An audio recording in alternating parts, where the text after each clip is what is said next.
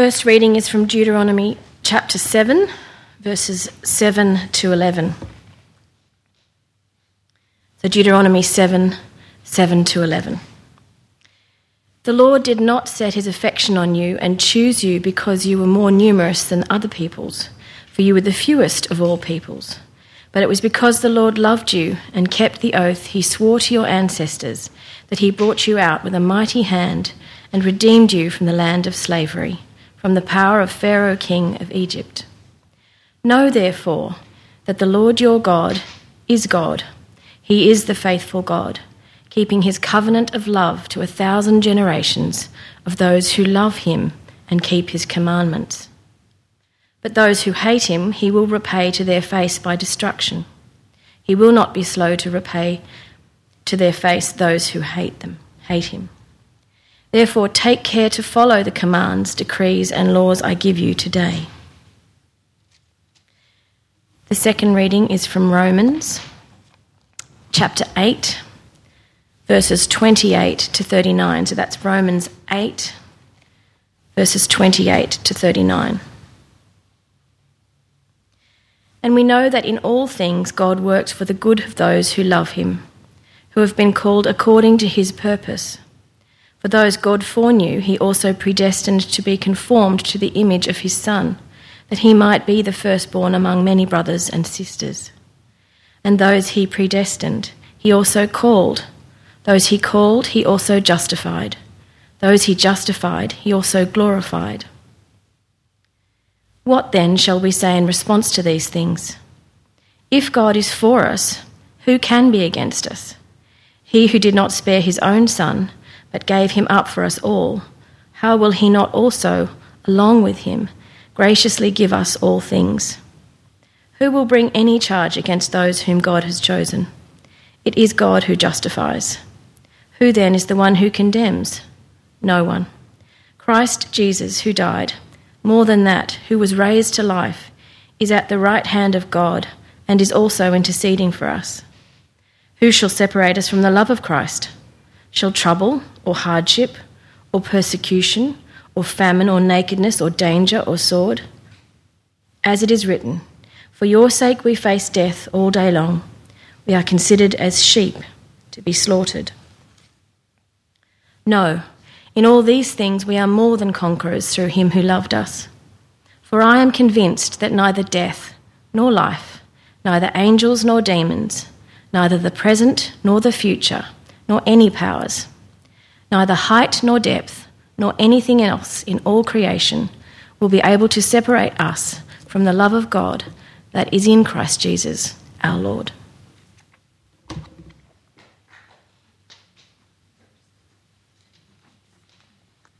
How good is that? Romans eight is all about how Jesus concretely changes your life. And uh, what a joy it's been to preach through it, to reflect on it, to do our Bible studies on it. I've loved it, and I hope you have too. And that magnificent ending, magnificent ending.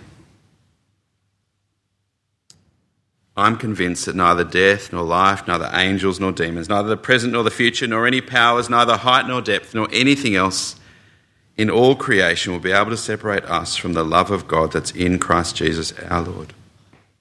The point is very simple, isn't it?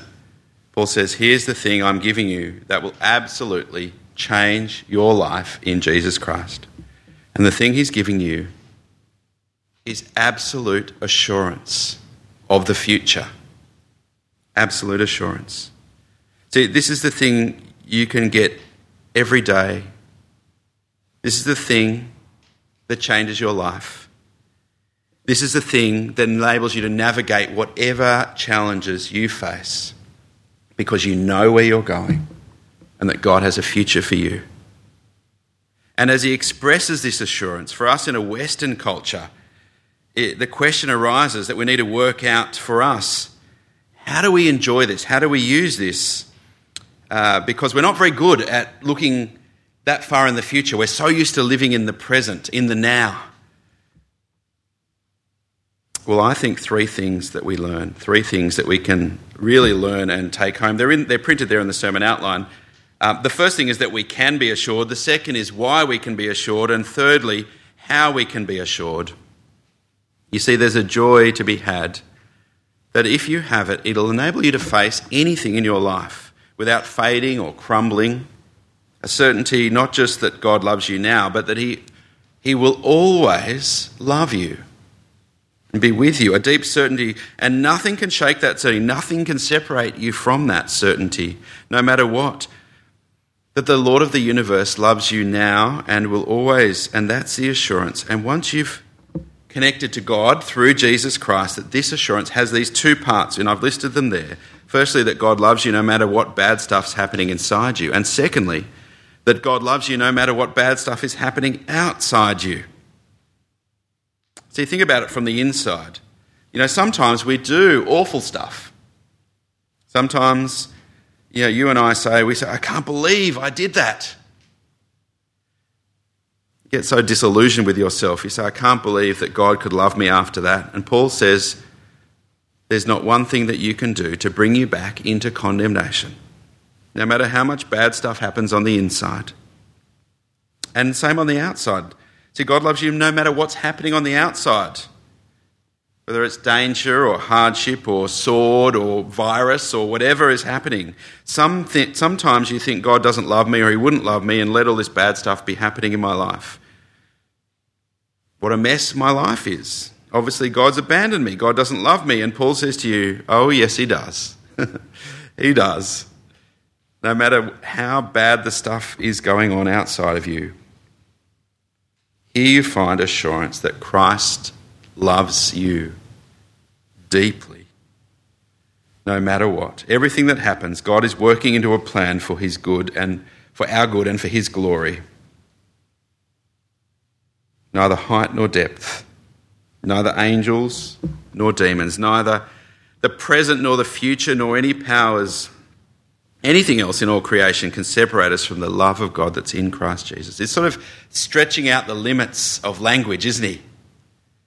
He's blowing things further than you can possibly imagine to say nothing can take you from his love, nothing can dislodge you from it. Every possible situation that might turn you away from God, whether it's persecution for being a Christian, at work or in your family, even if you're tortured or put to death, nothing is powerful enough to take you away from him. And he keeps you in his arms, and he wraps his arms around you and gives you this assurance, you are his and he is yours. So, second point is, well, why? Why can we have this assurance? Why can we be assured? It would be great to say, wouldn't it? Okay, good, there's this wonderful assurance. How does that work out in my everyday life?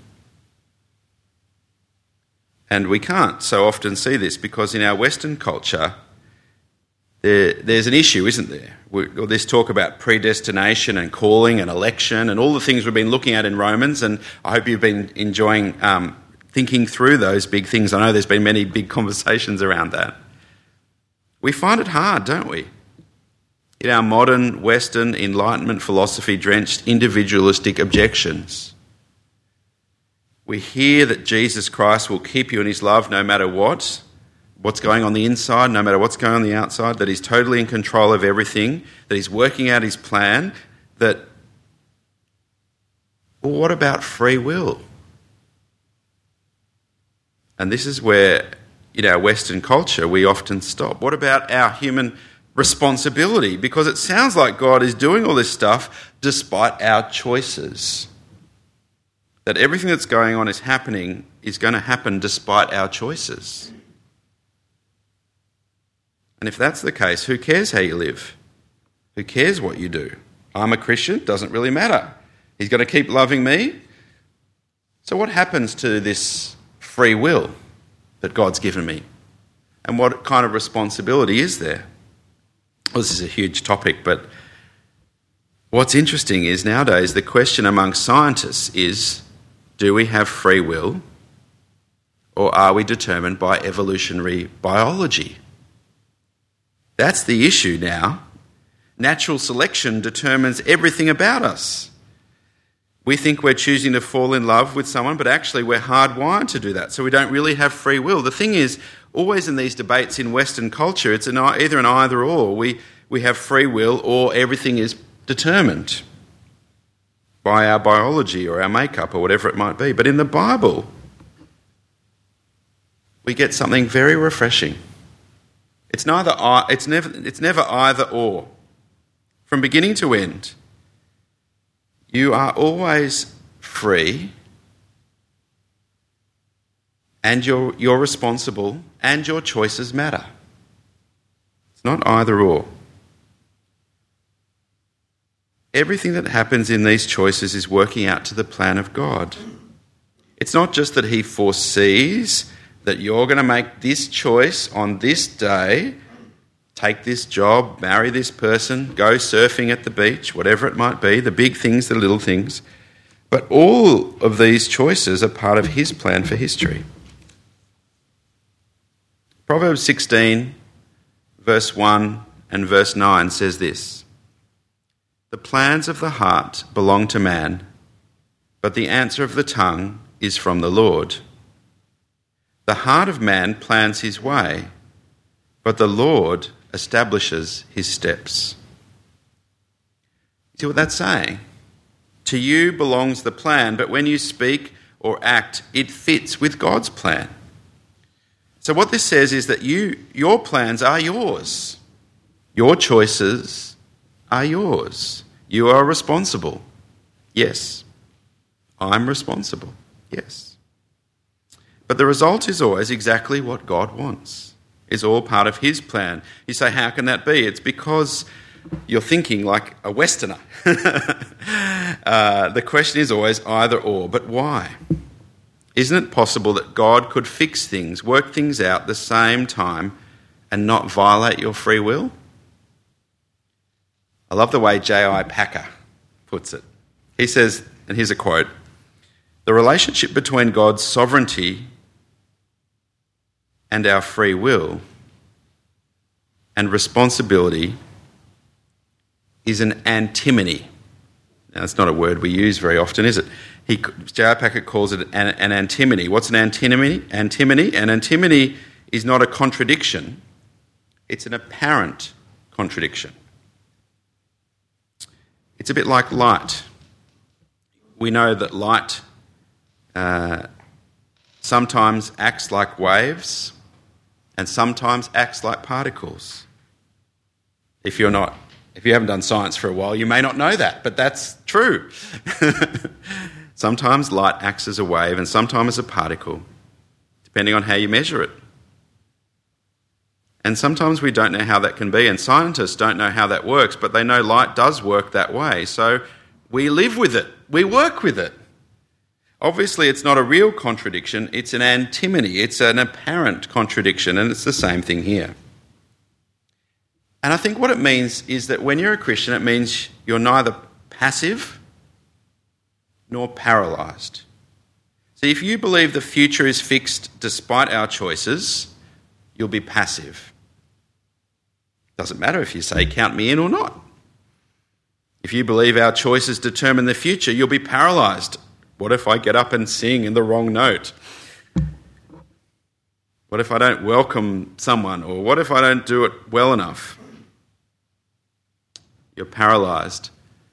Uh, remember the old, that old movie Back to the Future, which explored all of these ideas, didn't it? And there was a sense in which your choices determined the future. And that was such a scary thought, the movie couldn't end on that, and they had to kind of change things at the end. Or you might be sitting there saying, no, look, Matt, I believe my choices determine the future. I'm not paralysed. Well, you should be. Because every single thing in history is interlocked and interlaced in a myriad of ways, and if you go this way or that way, it changes everything, and it impacts and has consequences you've never dreamed about. And if that's true, you don't have a millionth of the wisdom, and I don't have a millionth of the wisdom necessary to make those choices, because you and I have no idea of all the possible consequences and changes that that decision will make, and you'll be paralysed. But the Bible says it's not like that.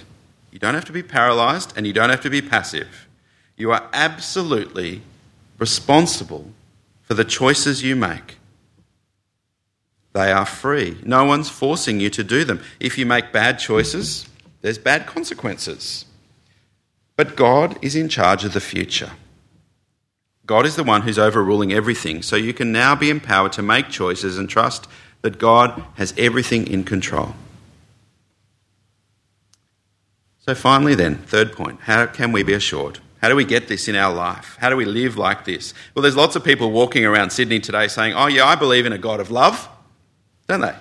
I believe in a God of love. I believe God loves everyone unconditionally. He loves me no matter what I do. But it's not changing their life. It's abstract. This God of love is somehow out there, a long way away. Love is simply a force to them, an abstract cognitive belief. But here's how the love of God can change your life. You have to personalise it in two ways. You have to personalise this love in you, and you have to personalise this love in Christ. You see, I've written that there on the outline. See, how do you personalise God's love in you? Well, I've just given you a great intellectual answer. How do you deal with free will and the sovereignty of God and And, well, there's an antimony and, you know, uh, it's an apparent contradiction. It's not a real contradiction and we don't have enough knowledge to understand how it works, but that's how it works. It's like light, waves, particles. Isn't that really interesting? It's all up here. And we're responsible and we have to do things, yet at the same time God's totally in control. And when it's all over, things happen according to his will. It's all very interesting, but what does it mean for us now? What does it mean for me now? How do we apply this to personalise it right now? Well, to apply it to yourself and your relationship with the God of the universe, you need to come to Jesus. Here's how it works. See, if you can think of your relationship with God as a door, as it were.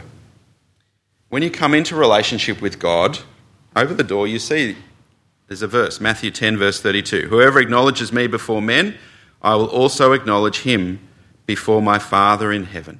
Whoever, says Jesus, acknowledges me, I will acknowledge. Whoever. So as you're coming up to a relationship with God, what you're told is you've got to make a decision, you've got to make a commitment, you can't be passive. But if you do make that commitment to Christ, if you walk through that door and you say, Lord, please forgive me because of what Jesus has done, the minute you walk through that door into relationship with Christ, you turn around and you have a look at what's over the top of the door. And, and as you walk through, you can see John fifteen, verse sixteen. You have not chosen me, I have chosen you. And you see John six, verse forty-four. No one can come to me unless the Father who sent me draws him. And everyone who's ever moved through that door realises that in spite of all the work they did and all the commitment it took to start a relationship with Jesus, become a Christian, to be a Christian, all the investigation it took to make that commitment, when you get in, you start to look back and you say, the reason I'm a Christian is not because I'm more spiritual than other people. It's not because I'm more humble than other people, more intellectual than other people. It's not because of anything about me. It's simply because God kept pressing and persistently sought to love me till I came to him. And therefore, what makes me a Christian is simply God came to me. Not because I'm smarter or better, because I was more repentant or more spiritual. It's free. It's absolutely free. God is totally sovereign. And what that means, we heard it in our first Bible reading in Deuteronomy seven. Those magnificent words. It was not because you were more numerous than the other peoples that the Lord set his love on you and chose you. You are the fewest of the peoples. See the logic there? God says, I didn't love you because you were greater. You're actually less than the other nations. I didn't love you because of this or that. I brought you out of Egypt because I love you. And it's this wonderfully circular argument. I love you because I love you. Now, we need to get this right and uh, just, you know, speak to the husbands here for a second. You know, you, If you're thinking about your spouse, imagine your spouse comes to you and says, do you love me? And you say, yes, of course, I love you, yes. Uh, your spouse will sometimes say, well, why? Well, never, okay, husbands here, never say, well, you had a sharper intellect than all the other girls. Um, you're really good looking. Um, you've got great career possibilities. You're just such a great cook. Don't say any of those. We just have so much fun together. No, don't say any of those. You say, if I, if you say, I love you because of this factor or that factor or that factor, then the person's complete identity shifts to that thing.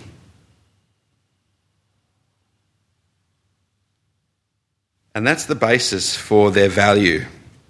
And it's what secures their love. You see, the only way to answer the question is to say, I love you because I love you. It's not just sweet talk, and uh, yeah, it is, right? But there's no other way for love to operate. When God says, I love you, he means it. He says, he doesn't say, I love you because you're more spiritual or more repentant or more moral. I love you because I love you, and that transforms your identity. And why is that? Finally, you don't have to be smart and sophisticated and make a lot of money and be fun or good looking. I'm just loved for who I am, for myself. And if you know the reason that people love you or God loves you or your spouse loves you because of something, you'll never be able to handle failure when that thing doesn't happen. But in the divine, sovereign, electing grace of God, he loves you because he loves you. And it transforms your identity. I want to ask, have you personalised it for yourself? Because that is the gospel at work in your life. And secondly, have you personalised in Jesus? When people say, oh, I believe God loves me and nothing can separate me from the love of God, I believe that. But I want to say, don't think of love abstractly. Jesus is the love of God. He sweat blood in Gethsemane as he faced the cross for you and me. He went to the cross for you and me. And you know what happened? All, all the forces of evil in the universe were lined up against him. And he could have stopped them. He could have got down off that cross. But he knew he had to go. He could have just walked away. And as he's on that cross, bleeding and dying, as he looks down on people who are betraying him and denying him, in the greatest act of the universe of love, he stayed.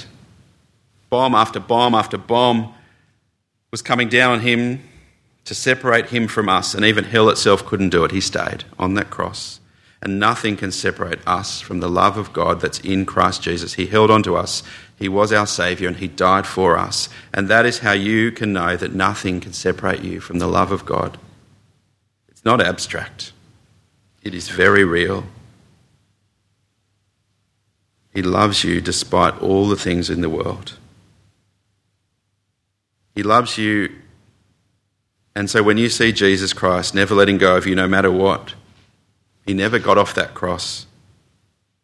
He didn't abandon you then, and he won't abandon you now.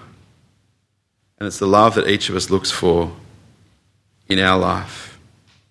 For I'm convinced that neither death nor life, neither angels nor demons, neither the present nor the future, nor any powers, nor height nor depth, nor anything else in all creation will be able to separate us from the love of God that's in Christ Jesus our Lord. Are you certain of that? Because you can be. Amen.